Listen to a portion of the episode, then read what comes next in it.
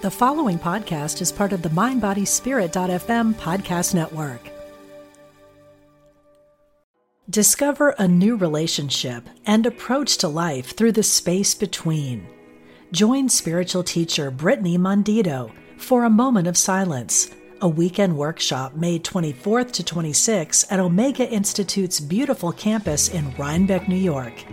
Everything we're searching for lies behind what we're running from, Brittany says. Reconnect with your inner sense of safety, grounding, and centeredness. Learn more today at eomega.org/thrive. Support for this show comes from the Divine Intelligence Institute, committed to awakening the God within.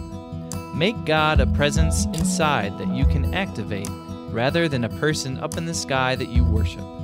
Find out your spiritual IQ at divineintelligenceinstitute.com. From Spirituality and Health magazine, this is Essential Conversations. Before I introduce my guest, I want to invite you to join me in Nashville, Tennessee, March 24th through the 26th, for three days of wisdom, music, love, and resistance as we celebrate the publication of the World Wisdom Bible and initiate a global spiritual movement rooted in the interdependence of all life and the ethic of compassion and justice that interdependence demands. To learn more, please visit oneriverfoundation.org. Our guest today is Mark Sorensen. He's the creator of the Star School for Navajo Children near Flagstaff, Arizona. Mark's essay, Peacemaking the Navajo Way, appears in the January February issue of Spirituality and Health magazine. Mark Sorensen, welcome to Essential Conversations. Thank you. Glad to be here. Really happy to have you here. The article was fascinating. And I went online. I looked at the. You've got this wonderful. It's it's um, starschool.org. This wonderful oh, I don't know what you call it, sort of an aerial view of the school where you really get a chance to look at its setting. It's um, the school is environmentally advanced. It's all run off the grid. It's all by solar power. Is that right? That's right. Yes. Yeah, which I guess you have a lot of out in the looks like the high desert of Arizona there. Yes, it's the high desert. So, in the magazine article, you really lay out very clearly the seven steps of the peacemaking process that is uh, indigenous to the Navajo. And I don't want to have you repeat what you've already written. I hope people will take a look at the article itself. Instead, I want to focus on the school, which was just to me fascinating. So it's called the STAR School. STAR, S T A R, is an acronym. Why don't you start with, with unpacking the acronym for us? All right. So STAR stands for Service to All Relations. This is a native concept. Um, it happens often when we come out of the uh, sweat lodge. And when we throw the flap open and come out of the sweat lodge, we say, All my relations. And, um, and the service to all relations was the theme upon which we wanted to build the entire philosophy of the school. It's our uh, feeling that deep in the heart of Navajo culture is the idea that we are all connected, not just all human beings, but all everything in nature. And being of service is a privilege, not a burden. So, um, you know, sometimes what happens with um, communities in, in poverty situations is a sense of helplessness and, and a sense that um, somebody needs to come in and and uh, provide us with our resources. And we we see that we live in this beautiful area, and uh, we're graced with a beautiful culture. and uh, being of service means to um, to help our community, help our our families, help one another, and in in so doing, uh, we gain sovereignty. So I've developed this idea called sovereignty through service, and uh, the idea is that if we if we are of service to our community, then we develop a moral authority that allows us to to say things. It doesn't give us any legal standing, but it gives us moral standing. You know, you, you talk about that in the peacemaking process where you really are dealing with, you're trying to avoid having to go through the, uh, the legal framework and, and really try to work on this relational notion of building the connection with with all relations. I just want to ask you a question which may be so off the wall that you just want to pass on it, but it struck me that this notion that of all relations and not just human, but you know all all all of nature, mm-hmm. uh, it has a parallel in the Hebrew Bible in Genesis chapter 12 verse 3 where uh, Abraham and Sarah are called, and their descendants are called to be a blessing to all the families of the earth. And it doesn't specify uh, two-legged families. It, it, it mm-hmm. it's all the families. So it's you know two-legged, four-legged, winged, you know all of that. Mm-hmm. Um, and I'm just wondering if you guys have a sense that this is something, this notion of relationship with all life, is something common to tribal peoples. Absolutely, absolutely. It's it's um, and of course all all of us originally came from one tribe or another, right? All of us have these roots as indigenous people. But the indigenous people of this continent, the, what we commonly call Native Americans, um, virtually every tribe of the 500 tribes in this country has some version of this idea that we are not only connected, but we have a sense of responsibility. Um, and um, there are some tribes that, uh, many tribes, I would say, for whom prayer is understood that when you get up, for example, in Navajo and offer a morning prayer, it's a prayer for all creatures and, and all people. And it's uh, and it's just understood that this is this is the way this works. It's it's part of our heritage as human beings.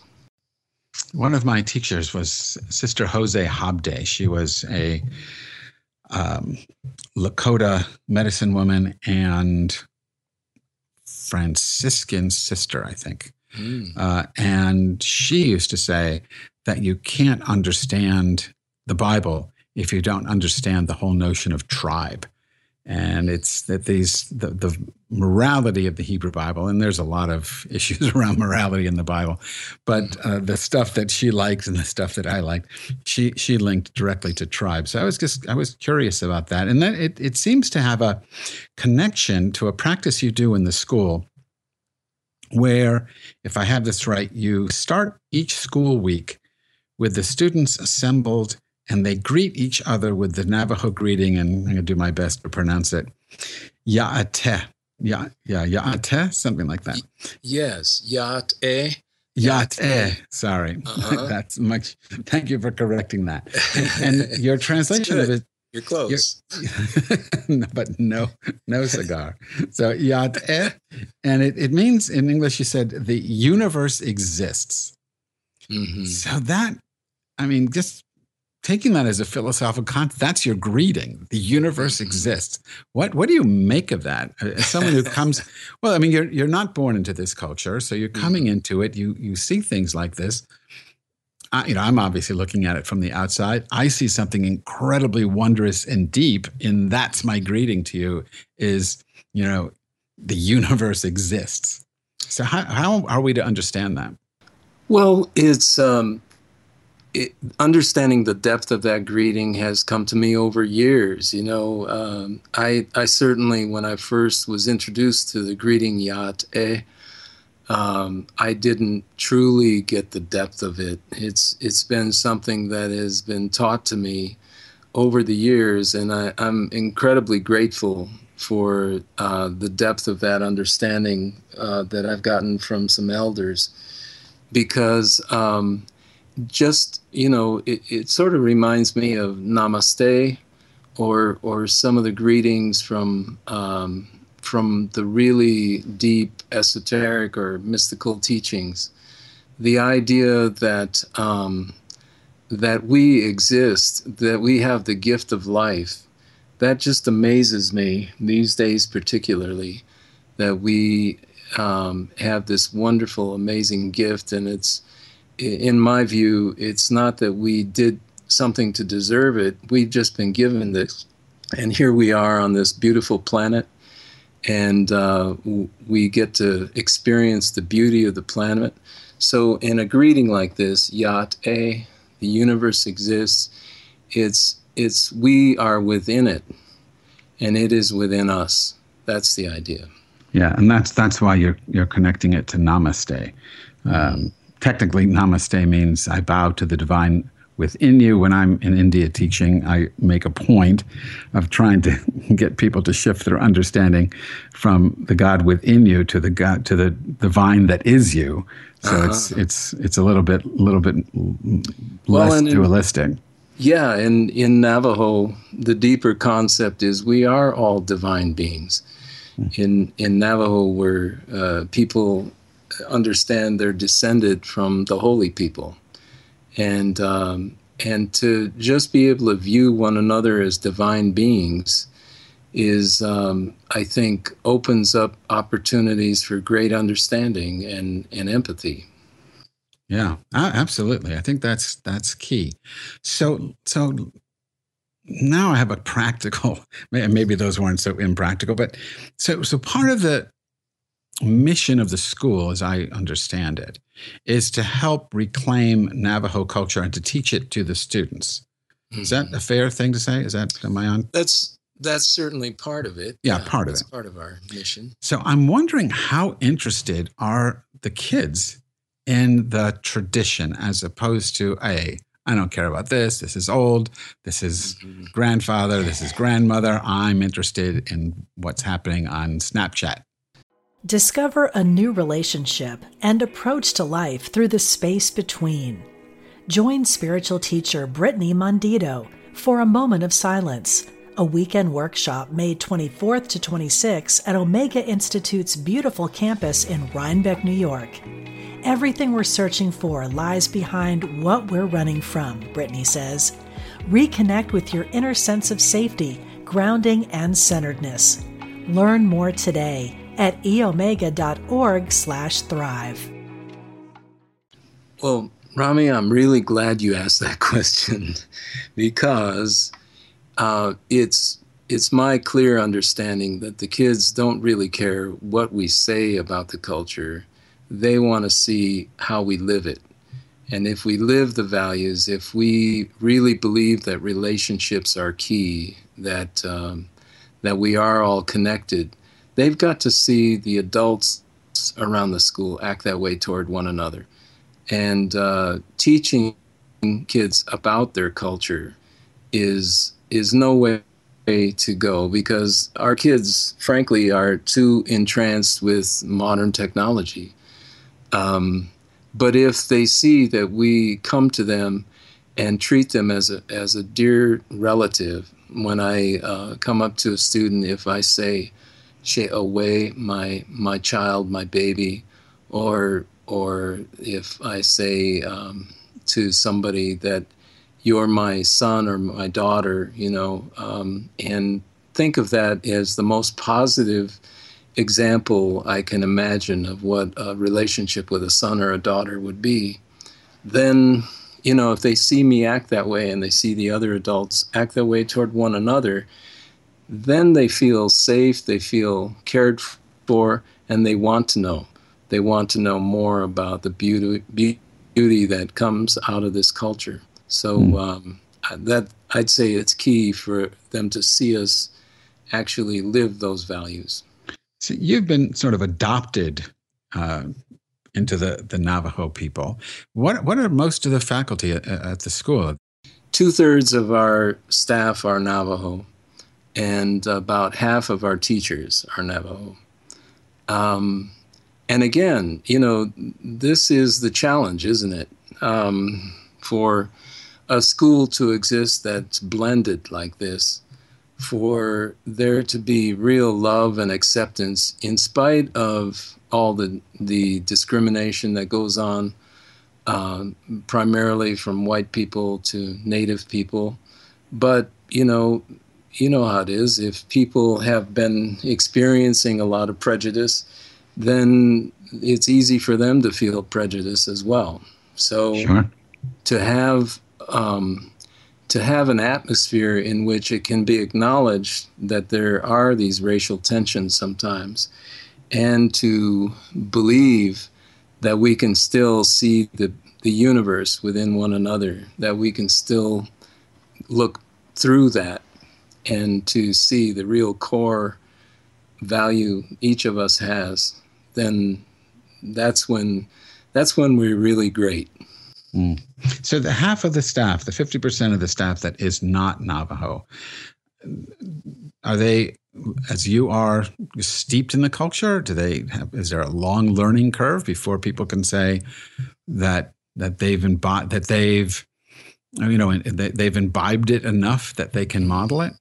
Well, yes, it's it can be a very long learning curve, um, and um, you know some of our staff are are just intent on learning more and more and more, and others are there because they just love the, the atmosphere and they love the kids and they value and honor the culture, knowing all the while that they'll never quite get the whole thing.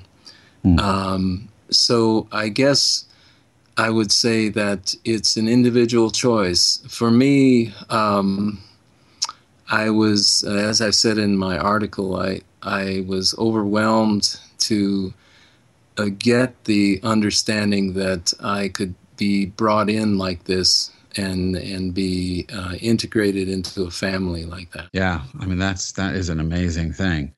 We we've only got a couple of minutes left, maybe three or four minutes left, and I I want to switch gears a little bit because I, I think we would be remiss if we just talked about the Star School in a bubble.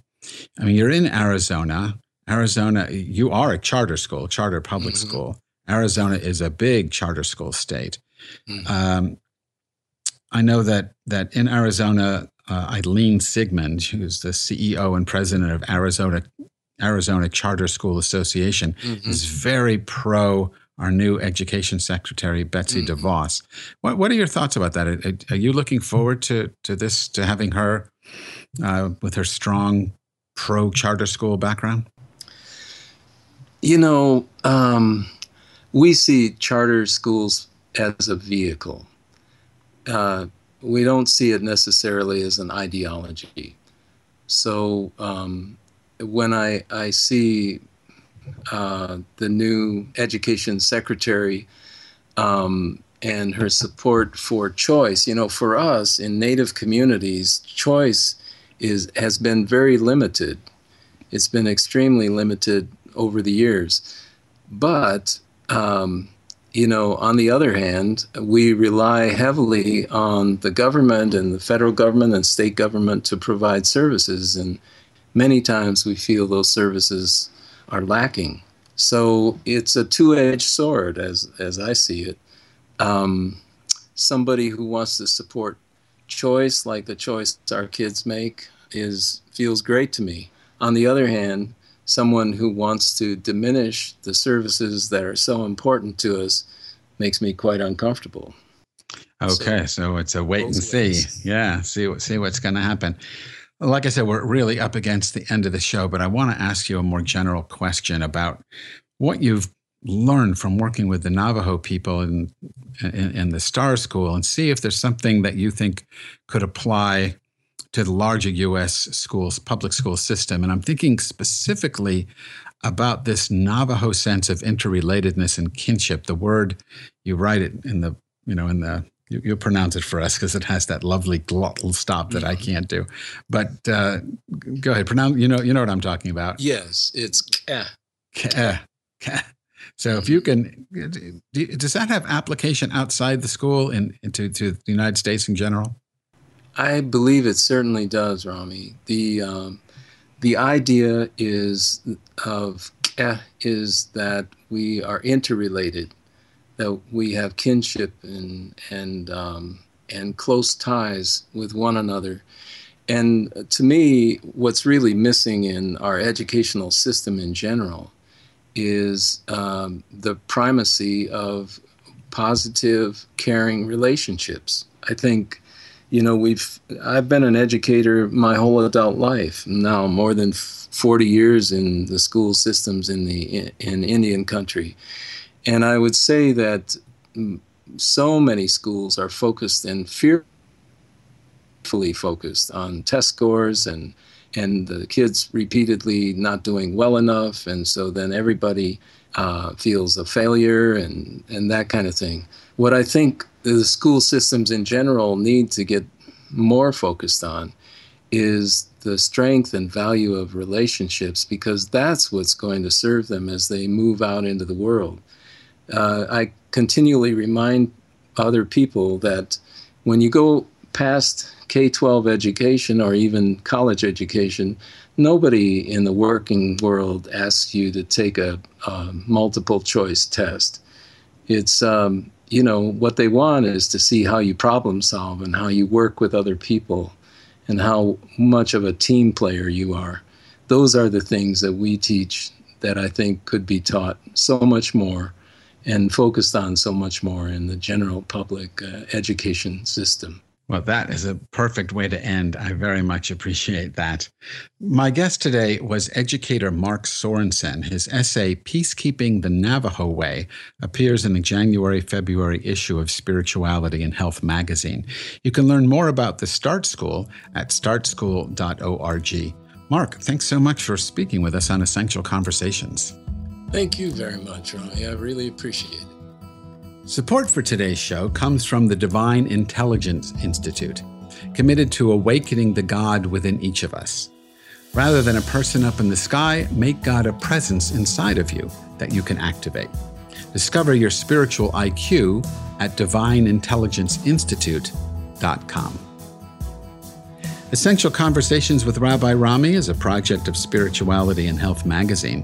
Please log in to spiritualityhealth.com to subscribe to the magazine in print or digital formats and download the iTunes app for this podcast.